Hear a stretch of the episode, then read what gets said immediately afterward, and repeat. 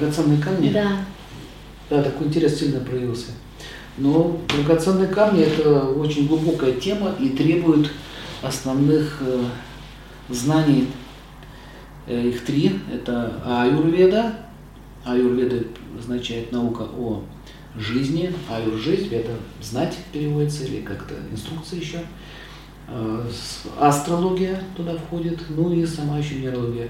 То есть три в одном дает понимание камней. Ну, драгоценные камни я там показал, наверное, чуть-чуть, как они действуют. Но это, я думаю, предмет отдельной передачи и требуется глубокое погружение. Угу.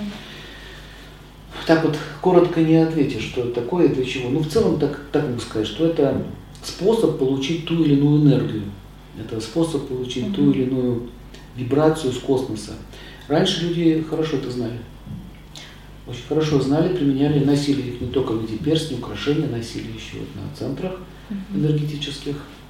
Например, приведу вам маленький пример. А, есть, допустим, у девушки грустные глаза. Ну, ходит и грустит, грустит и грустит. Если спросить у нее, чего она грустит, что она грустит, она не может ответить, что она грустит. А, но если, допустим, ей носить жемчуг, ну, только настоящий жемчуг, не подделку. Если ей носить жемчуг, в данном случае на голове, вот здесь, на голове, бусы и серьги, в этих местах, глаза изменятся. Это абсолютный факт. Я на своих вот ивантах это демонстрирую, показываю, как реально меняется внешность человека, лицо меняется. А вот как это происходит, почему меняется внутреннее состояние, настрой, ну это уже в таком коротком интервью сложно объяснить. Есть рубины, есть изумруды, есть огромное количество других драгоценных камней, полудрагоценных. Все это связано с космосом, все это связано с определенными энергетическими потоками. И грамотное управление этим потоком может давать очень хорошие результаты. Например, женщина хочет замуж, у нее не получается Почему? Если посмотреть ее гороскоп, ну, как камни связаны с планетами, да, посмотреть ее гороскоп, то можно увидеть, что у нее, допустим, Меркурий доминирует над всеми остальными. Меркурий – это коммуникации, Меркурий – это связи. Вот она и дружит со всеми. А мужчине надо дружить. Его надо любить. Понимаете, о чем говорю? Его любить надо. Она дружит, дружит, дружит, с этим дружит, с этим дружит, с этим дружит, с этим дружит. Вроде много друзей, а замуж никто не берет. Получается, камень нужно поменять? Вот, нужно использовать камень, который усилит э, силу Венеры. И Солнце, наверное? Нет, Солнце она будет управлять сразу, командовать начнет. Кстати, бывает проблема, что женщина командует много. Угу. Баланс, видите? То есть мы смотрим, какая энергия выше, какая ниже, и вводим баланс. Понимаете? Угу. Потому что вы хорошо говорите, интервью Нужен Меркурий. Изумруд. Угу, хорошо. Нет.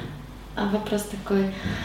Можно ли на одном пальце носить несколько камней? Вот есть такие кольца, там есть разные камни. Угу. Есть такие? Есть. Смотря какие. Вообще это опасная комбинация, потому что может создаться конфликт этих энергий. Ну, например, сапфир синий очень сейчас модно, красивый такой цвет получается, синий сапфир и бриллиант. Угу. Красиво сочетание, да? Красивое. Но при этом самое опасное. Почему она опасная? Потому что сапфир, синий сапфир связан с планетой Сатурн, а бриллиант связан с планетой Венера. Они антагонисты. Эти две энергии, они антагонизируют друг друга, понимаете? И когда человек одевает их, если, конечно, еще крупные, большие, или такие не сильные по энергетике, то возникает конфликт в гороскопе. Поэтому очень часто бывает, эти камни либо трескаются, либо их теряют, либо у них начинают какие-то неприятности в отношениях. В общем, это не лучшая идея. Ответ такой. Можно, если знаете, что это не вредит. Например, есть некоторые камни, которые сочетаются, из которых не сочетаются. Вот кошка, например, с собакой редко сочетаются. А есть, которые дружат. Понимаете? Те же кошка с собакой дружат. Но чаще всего нет. Вот эти вот тонкости, эти, эти знания, они требуют глубокого изучения. Поэтому ответ такой. Лучше не рисковать.